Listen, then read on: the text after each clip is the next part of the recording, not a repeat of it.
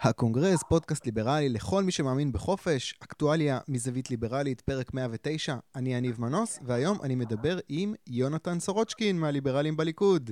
אהלן יונתן. אהלן, מה נשמע? טוב, אה, יונתן, הבחירות מאחורינו, אני רוצה שנדבר על עוד כמה דברים חוץ מסיכום של הבחירות, אבל בואו נתחיל ביום הקשה הזה. אני חושב שחוץ מזה שגשר לא עברו את אחוז החסימה, התוצאות כמעט הכי גרועות שאפשר לצפות להן, גם זהות וגם הימין החדש אה, בינתיים, אה, שני הכוחות הליברליים המשמעותיים ביותר מחוץ ל- לליברלים בליכוד, אה, שיכלנו לצפות להם בכנסת הבאה. בחוץ, כולנו של כחלון בפנים, אני הייתי מאוד מבואס, אפילו שהליכוד אה, קיבל הרבה מנדטים. מה אתה אומר? איך אתה רואה את התוצאות של הבחירות? טוב, אז uh, תן לי להרגיע אותך. Uh, התוצאה הכי גרועה שיכולנו לצפות לה זה לקבל את ניסנקורן באוצר. כן, אוקיי. אוקיי? זאת, uh, זאת נקודה ח, ח, חשובה, כלומר, uh, זה כמו, עם, uh, כמו שבסי אמר, יש פה המון דברים שאנחנו לא, לא רואים. Mm-hmm. לפעמים קרב בלימה, שאתה יוצא ממנו חבוט, אבל הצלחת לבלום את היריבים היותר קשים, הוא קרב טוב. אוקיי. Okay. Um, הדבר השני שאני חושב שכן היו בחירות טובות, בהינתן הנסיבות. אנחנו לחמנו מול uh, תקשורת מאוד מאוד עוינת אותנו. Mm-hmm. ויכול להיות שגם לא הצלחנו לשכנע מספיק אנשים, בסופו של דבר לא הייתה תנועה בין גושית גדולה, וזה למרות ההישגים שלנו בכלכלת מקרו, בביטחון, ביחסי החוץ, לא הצלחנו לשכנע. Uh, לגבי כולנו, אני אגיד לך, אנחנו בליברלים בליכוד היינו המתנגדים החריפים ביותר של כחלון, אוקיי? Mm-hmm. Okay? השמאל חיבק אותו, ומרבית הקואליציה נתנה לו את כל הגיבוי שהוא היה צריך בכנסת. אה, אני חושב ש, שהיינו היחידים שבכלל דיברו על המצב הזה ב, בתוך המערכת הפוליטית. מחוץ כמובן יש את כל הליברלים האחרים. Mm-hmm. בהקשר הזה, אני מקווה מאוד שהוא לא יקבל את משרד, ה... משרד האוצר, mm-hmm. אבל צריך לזכור שגם בהקשר הזה את. הנאום המפורסם של מילטון פרידמן, uh, שדיבר על לא רק לבחור את האנשים הכי נכונים, אלא בעיקר לגרום, להם, לגרום לאנשים הלא נכונים לעשות את הדבר הנכון. כחלון חטף זפטה מאוד מאוד רצינית, הוא ירד מעשרה מנדטים. הוא מרגיש שהציבור בגד בו והעניש אותו. אני מקווה שנצליח uh, לשכנע אותו שזה בגלל המדיניות הסוציאליסטית שלו ולא, ולא מסיבות אחרות. בסופו של דבר אנחנו שם בשביל לשנות מדיניות, לא לעסוק ב... בנקמנות. Mm-hmm. Uh, ונקודה נוספת זה שאנחנו כ... נקרא לזה כליברלים קלאסיים במפלגה יחסית שמרנית, מבינים שזהו רצון הבוחר, ואנחנו מכבדים את האוטונומיה שלו, mm-hmm. וזה מה יש, ועם זה ננצח. טוב, אנחנו נחזור לכחלון, אבל אני רוצה... אה, אה, זה לא יקרה הרבה בחודשים הקרובים, אבל בוא ניתן למפלגה הזאת את הכבוד שמגיע לה. בוא נדבר רגע על זהות. אני הצטערתי מאוד שהם לא עברו את אחוז החסימה. אני מניח שלמרות היריבות שהייתה בין אה, פעילים של זהות לפעילים של הליברלים בליכוד, גם, גם אתה אולי מבואס מזה. איך אתה רואה את העובדה שמה לעשות, הם לא עברו את אחוז החסימה? איך אני רואה את העובדה? תראה, אני לא רוצה להתייחס באמת שאם אני שמח או לא, אין לי שמחה לאיד. Uh, אני מקווה מאוד שהעוינות היא מאחורינו, הייתה uh, סולחה עם מי שראה או לא ראה. Uh, לגבי, uh, מה, מה השאלה השנייה? אתה יכול לעשות? אתה היית רוצה שזהות ייכנסו? מה, לכנסת? כן. Uh, ברמה האישית התשובה היא לא. אוקיי. Okay. אני, אני לא שמח שהם לא נכנסו, אבל יש לי טענות מסוימות נגד פייגלין וצורת העבודה שלו, ונגד הראייה שלהם של, של ליברליזם, אבל אה, זה לא... לא חושב שבשביל זה הבאת אותי ל, ל, לעניין הזה. בסופו של דבר, הבחירות הסתיימו, ואנחנו חוזרים לעסוק בנושא ש, בנושאי מדיניות, ומקווים... Uh, שתיושם המדיניות הטובה. אז בוא, אני מניח שיש כמה פעילים של אה, זהות שאולי שומעים את הפודקאסט. מה, מה, מה לליברלים בליכוד יש להציע לחבר'ה האלה? אוקיי, אז דבר, דבר ראשון, אני רוצה uh, שאנשים יבואו אלינו כי הם מאמינים במדיניות שלנו. לא בגלל הזהות הליברלית שלהם, או לא בגלל שהם מחבבים או לא מחבבים אותי, אלא כי אנחנו עושים מאמץ כנה להוכיח שאנחנו ראויים גם להתפקדות שלהם וגם לקול שלהם בקלפי. Mm-hmm. התוכנית שלנו לתקופה הקרובה היא, כמו בצבא, עשויה משלושה חלקים. דבר ראשון, אנחנו מעורבים בכל הנושא הזה של הסכמים קואליציוניים ומי הולך לאן, ואיך תיראה בכלל הקואליציה הזאת, שהפודקאסט הזה הוא לצערי לא המקום להרחיב עליו. אה, אנחנו עובדים על חקיקה מאוד מאוד חזק, אה, גם על הנושא של בוררות חובה, גם על הנושא של איסור שביתה, גם כל מיני הפתעות נוספות, אה, גם דברים שלא הספקנו או לא יכולנו לעשות בכנסת הקודמת. Mm-hmm. והדבר השלישי הוא שאנחנו מתכוננים לבחירות למרכז הליכוד. Oh. בעוד 20 חודשים יש בחירות למרכז הליכוד, שזה הגוף המחוקק uh, של המפלגה. Uh, בראש הגוף הזה עומד כרגע חיים כץ, אנחנו מקווים לשנות את זה, אנחנו צריכים להכניס הרבה מאוד חברי מרכז פנימה.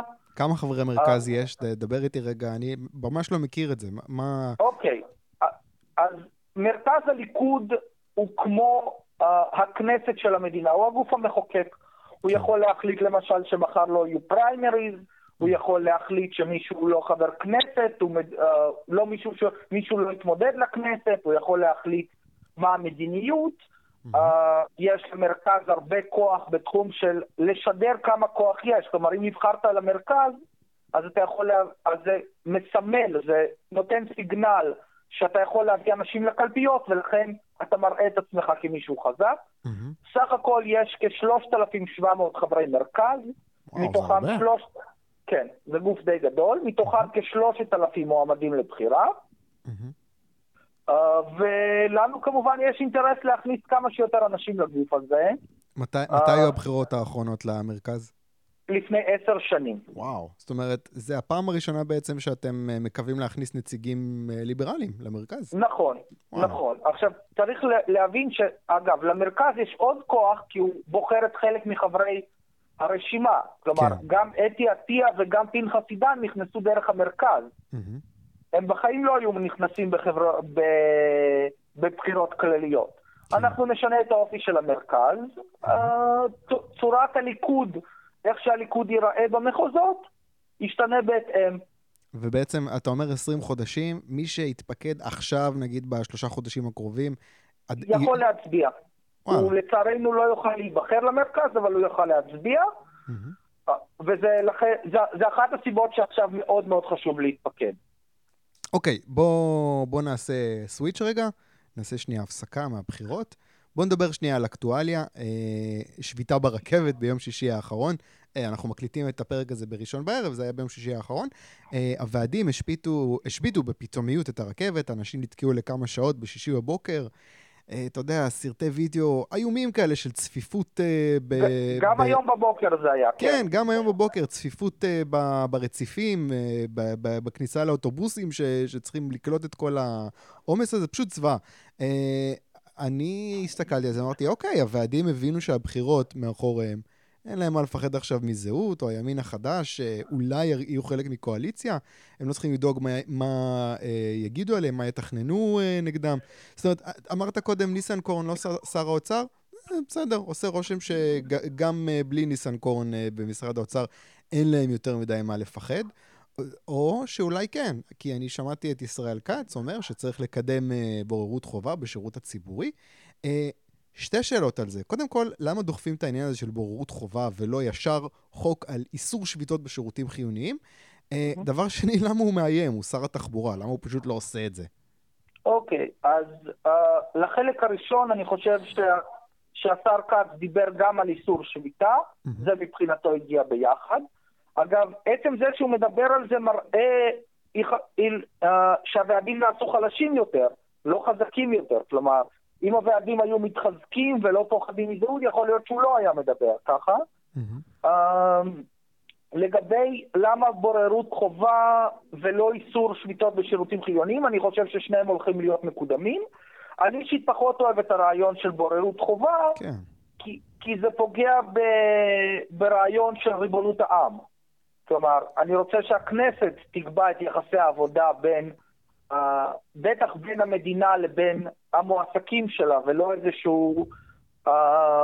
נקרא לו בג"ץ, בג"ץ דיני עבודה כזה. זהו, כן, אם זה יהיה בית דין לעבודה שעושה את הבוררות, אז מה, מה עשינו פה?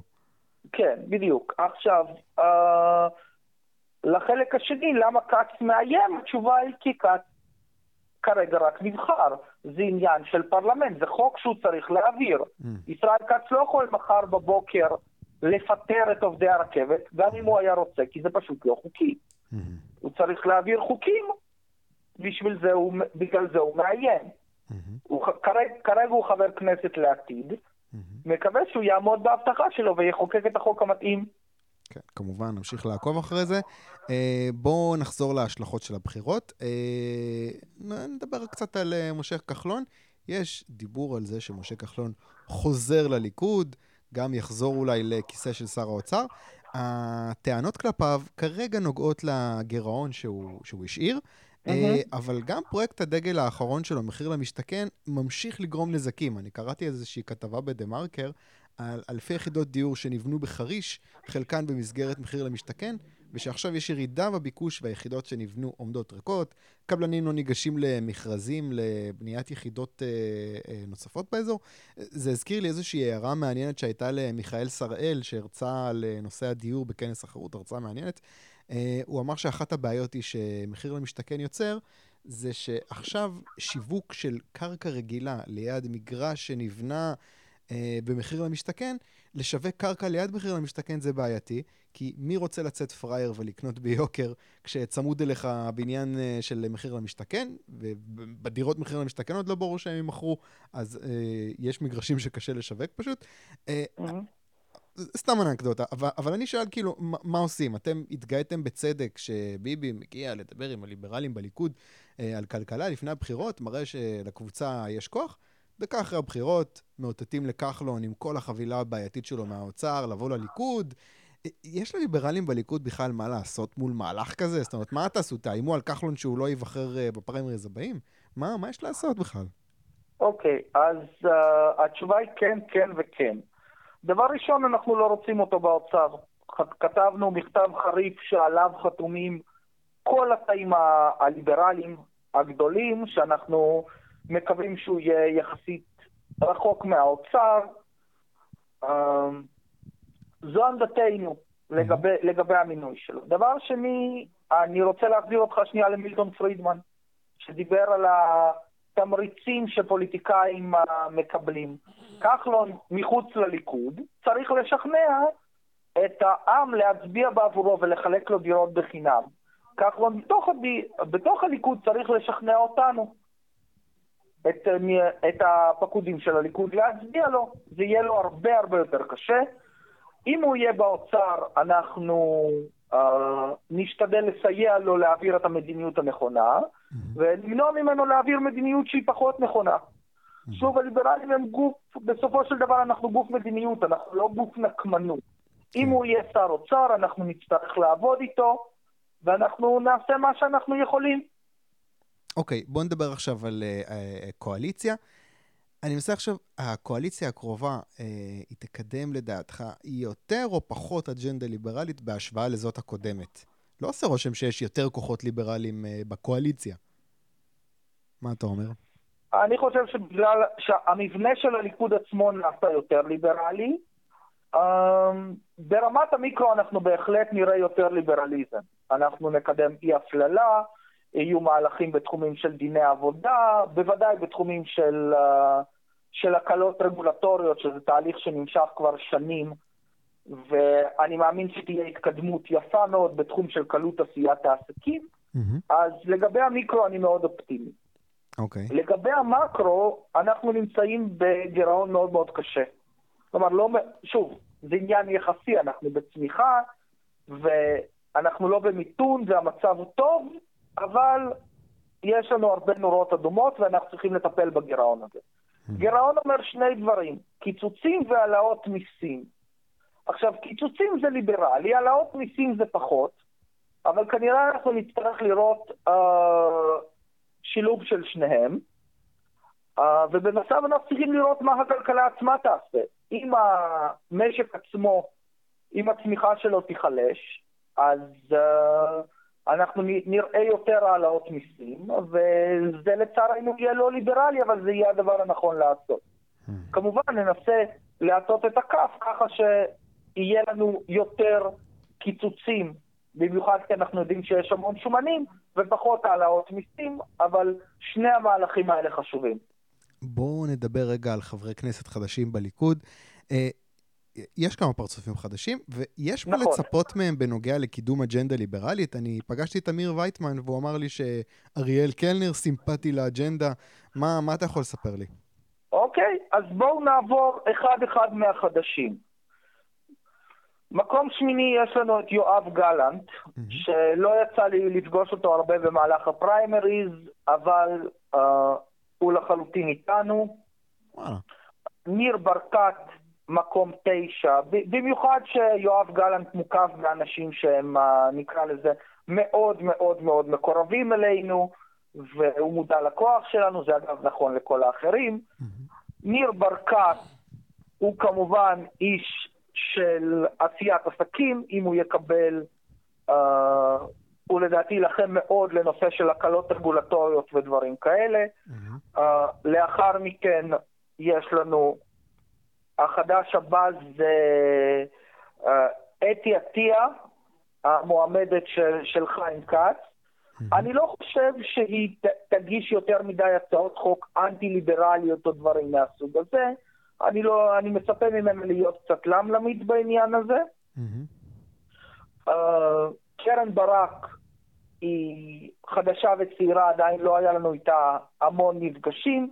בנימין לשקר מכיר אותה והוא אופטימי מאוד לגביה. Uh, שלמה קראי שהגיע מהדרום, uh, אני גם לא מכיר. Uh, אלי בן דהן הגיע ב- בעקבות הבלוק הטכני המוזר הזה שהיה. uh, אני לא יכול להגיד עליו שום דבר טוב או רע. Uh, מיכל שיר, uh, אותו דבר, קטי שטרית היא מקורבת אלינו מאוד, uh, אידיאולוגית, כן, היא, עולה, היא מכירה אותנו במשך הרבה מאוד שנים, עוד כשהיא הייתה ראש הלשכה של, ש, של ישראל כץ, גם היא מוקפת בכל מיני חישוקים ליברליים, נקרא לזה, uh, נקרא לזה ככה. אני, ממנה אני מצפה לבשורות טובות. Uh, מול הפטין, המועמד של המגזר הלא יהודי, אני לא מכיר, אבל יש שם נטיות uh, לכאן ולכאן, אני באמת, אני לא יכול להגיד. Mm-hmm. Uh, מאי גולן, גם כרגע שום דבר חדש. Mm-hmm.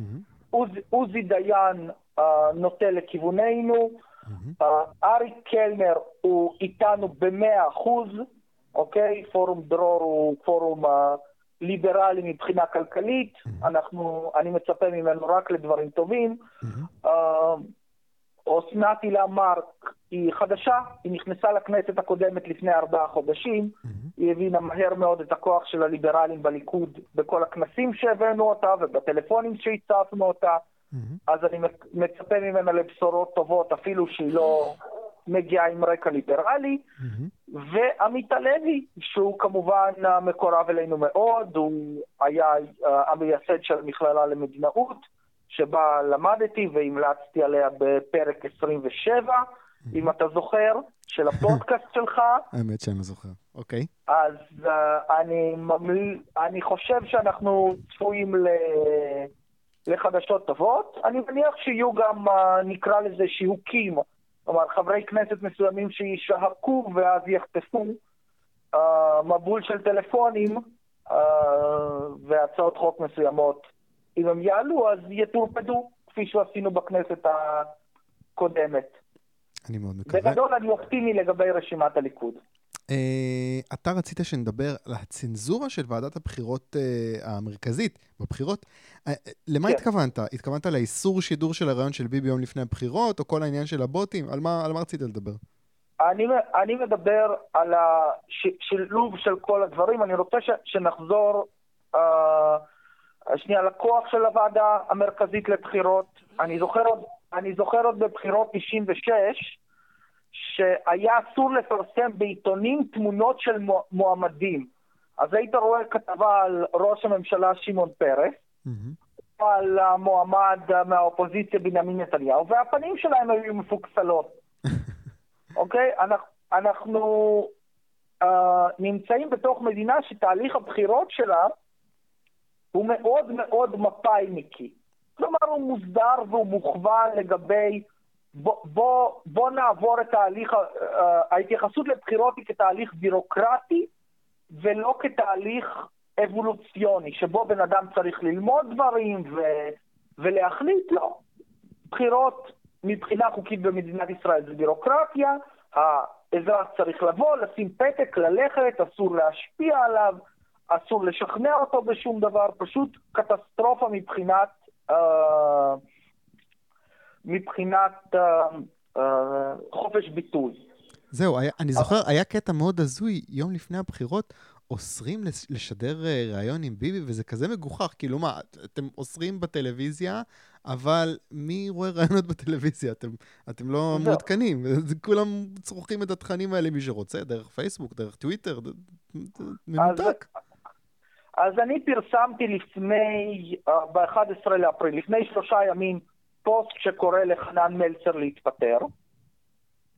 הפוסט הזה קיבל משהו כמו 700 שיתופים, אחד הטובים שלי, ואני אגיד מה, מה העניין. דבר ראשון הוא הפסילה של, uh, של רעיונות. זו לא פעם ראשונה במערכת הבחירות הזאת שפוסלים רעיונות עם בנימין נתניהו או מפסיקים את השידור.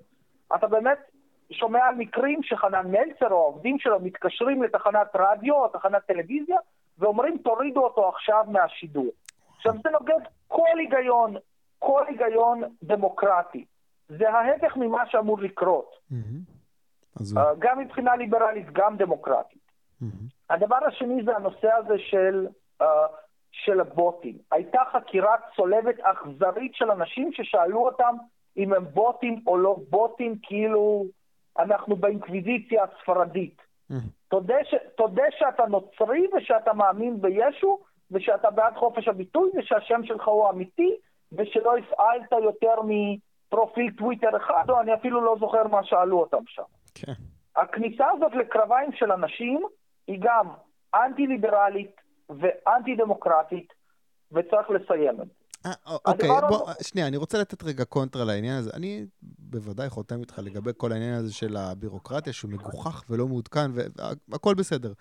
אבל השאלה העקרונית, העקרונית בכל העניין הזה של אה, הגבלת אה, תעמולה של אה, בחירות, אה, זה פשוט החשש הזה שבן אדם אחד יבוא עם המון המון כסף, ופשוט יעשה תעמולה בקנה מידה כזה גדול שהוא יצליח להשפיע על השיח רק באמצעות הכסף שיש לו. אה, זו שאלה מעניינת. אתה- חושב שכן יש מקום לאיזושהי. הגבלה של כמה כסף מוצאים על קמפיין? כי זה מגיע- משם זה מגיע. לא. בשום פנים ואופן לא. תחשוב מה אתה אומר, ת, תהפוך את זה לכלכלה. יבוא מישהו מחר יגיד, לא, לא, לא, אנחנו צריכים לעצור את שופרסל, כי הם יקנו את כל הסניפים בארץ והשתלטו על הכל, וצריך לחסום את, ה, אה, את היינץ ו- ולתת, אה, כי, כי אחרת הקצ'ופ שלהם ישתלט על הכל. והכל, וצריך לחסום, הרי אתה מדבר על חסימת תחרות. נכון. החופש, הביט... החופש הביטוי של, של אזרחים פרטיים היום חזק מאי פעם, מאי פעם. מהמם. ובארצות הברית שקיבלו שם לא מזמן פסיקה שאומרת שכסף הוא ספיץ', וזה נכון, כסף הוא אכן ביטוי.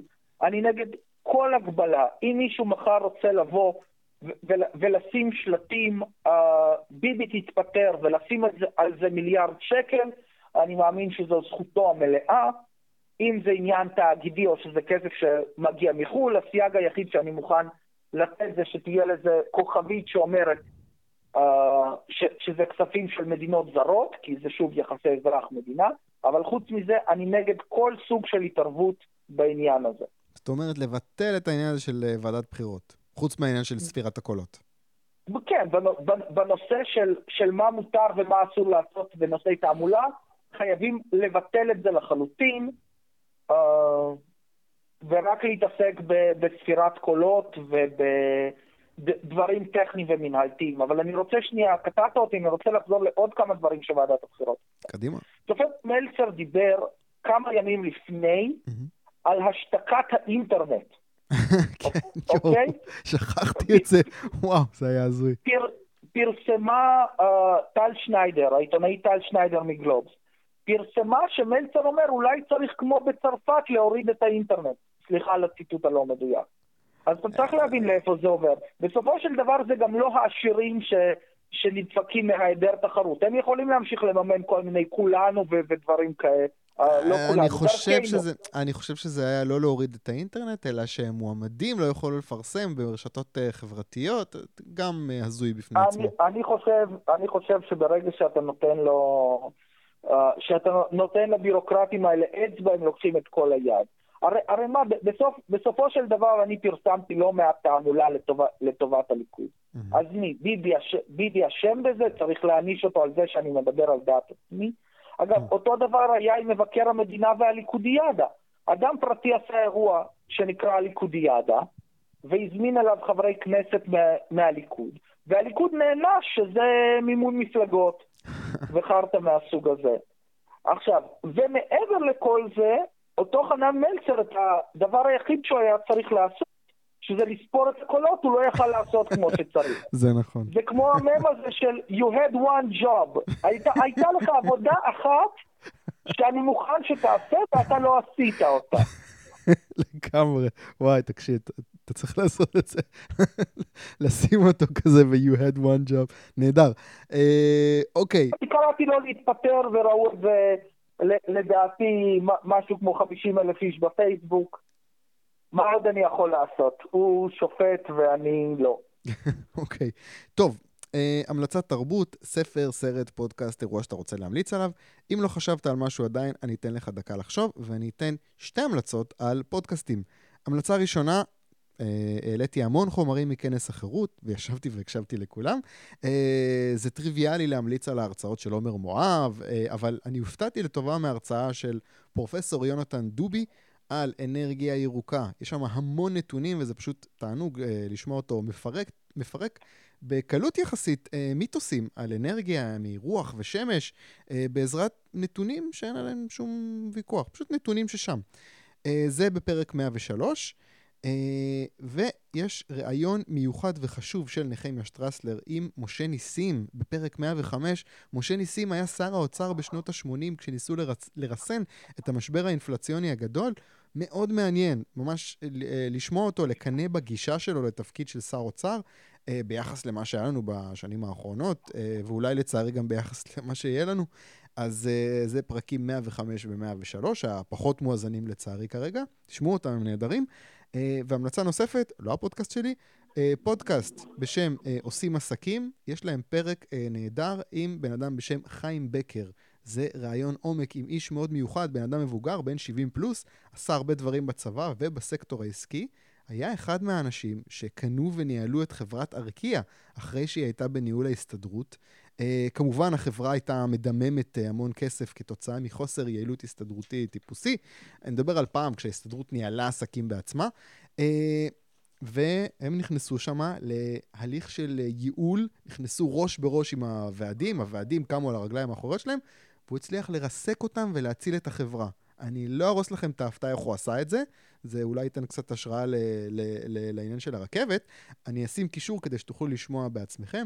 Uh, הסיפור הזה הוא בחלק ב' של הראיון עם חיים בקר, בערך 20 דקות מהפתיחה זה מגיע. Uh, מעורר השראה, מעורר השראה. Uh, יונתן, מה ההמלצה שלך? אוקיי, okay, אז שנייה אני רוצה להגיב רגע על ההמלצה שלך. יאללה. דבר, ראשון, בהחלט אני אקשיב לפודקאסטים שציינת. מילה לגבי משה ניסים. Uh, משה ניסים היה גם שר. גם שר האוצר וגם שר המשפטים הטובים ביותר שהיו מאז שקמה מדינת ישראל, mm-hmm. ואני אתן לצופים, uh, לצופים, למאזינים שלך הפתעה, משה ניסים היה מועמד גם בכנסת הזאת מטעם רשימת הליכוד. הוא שובץ במקום ה-118, ואולי אם יקרו הדברים הנכונים הוא יחזור לכנסת. אני לא יודע, אז הוא בן אדם מקסים, ואני כן. שמח שהוא קצת חזר לפעילות uh, ציבורית ושהוא uh, נותן הופעות, אין ספק. גם שר המשפטים הכי טוב שהיה לנו, שהוא לא היה, מש- והוא לא היה משפטן, וגם שר האוצר הטוב ביותר שהיה לנו, מבלי להיות כלכלן. Uh, ואולי יחזור לתפקיד בכיר, אני לא יודע, נקווה. אמן, אמן. ויש לך המלצה? אוקיי, יש לי שתי, שתי המלצות. הראשונה, אני ממליץ, אני מקווה שלא המלצתי בעבר, וגם אם כן, לא נורא, זה הפודקאסט של uh, רס רוברט, מהמם. uh, שהוא uh, אה, פרופסור אה, בכיר בסטנפורד, מהמם. ויש לו אה, את הפודקאסט בשם EconTalk, שהוא מדבר על נושאים ליברליים, לפעמים יותר כלכליים, לפעמים פחות כלכליים. אה, יש לו הרבה מאוד פרקים על כלכלת, בחירות, על כלכלת בריאות, מהמם. ועל איך אנשים צורכים בריאות ו... והבעיות שיש עם מערכת הבריאות האמריקאית, זה מאוד מאוד מעניין. מהמם. Uh, והדבר השני הוא שמשחקי הכס חוזרת היום, מחר או מחרתיים, נכון. Uh, ו- ו- ונקווה שכל המדינה תעצור לשעתיים ותנשום קצת ותעסוק באסקפיזם מוצלח למשך שעה וחצי, אוקיי, כל שבוע. בשבועות הקרובים. כן, לגמרי. מצטרף להמלצה. אה, יונתן סורוצ'קין מהליברלים בליכוד, תודה רבה. תודה לך. הקונגרס, פודקאסט ליברלי, תודה רבה ליונתן סורוצ'קין. אה, חג חירות שמח שיהיה לכם, וניפגש בשבוע הבא עם עוד ליברל.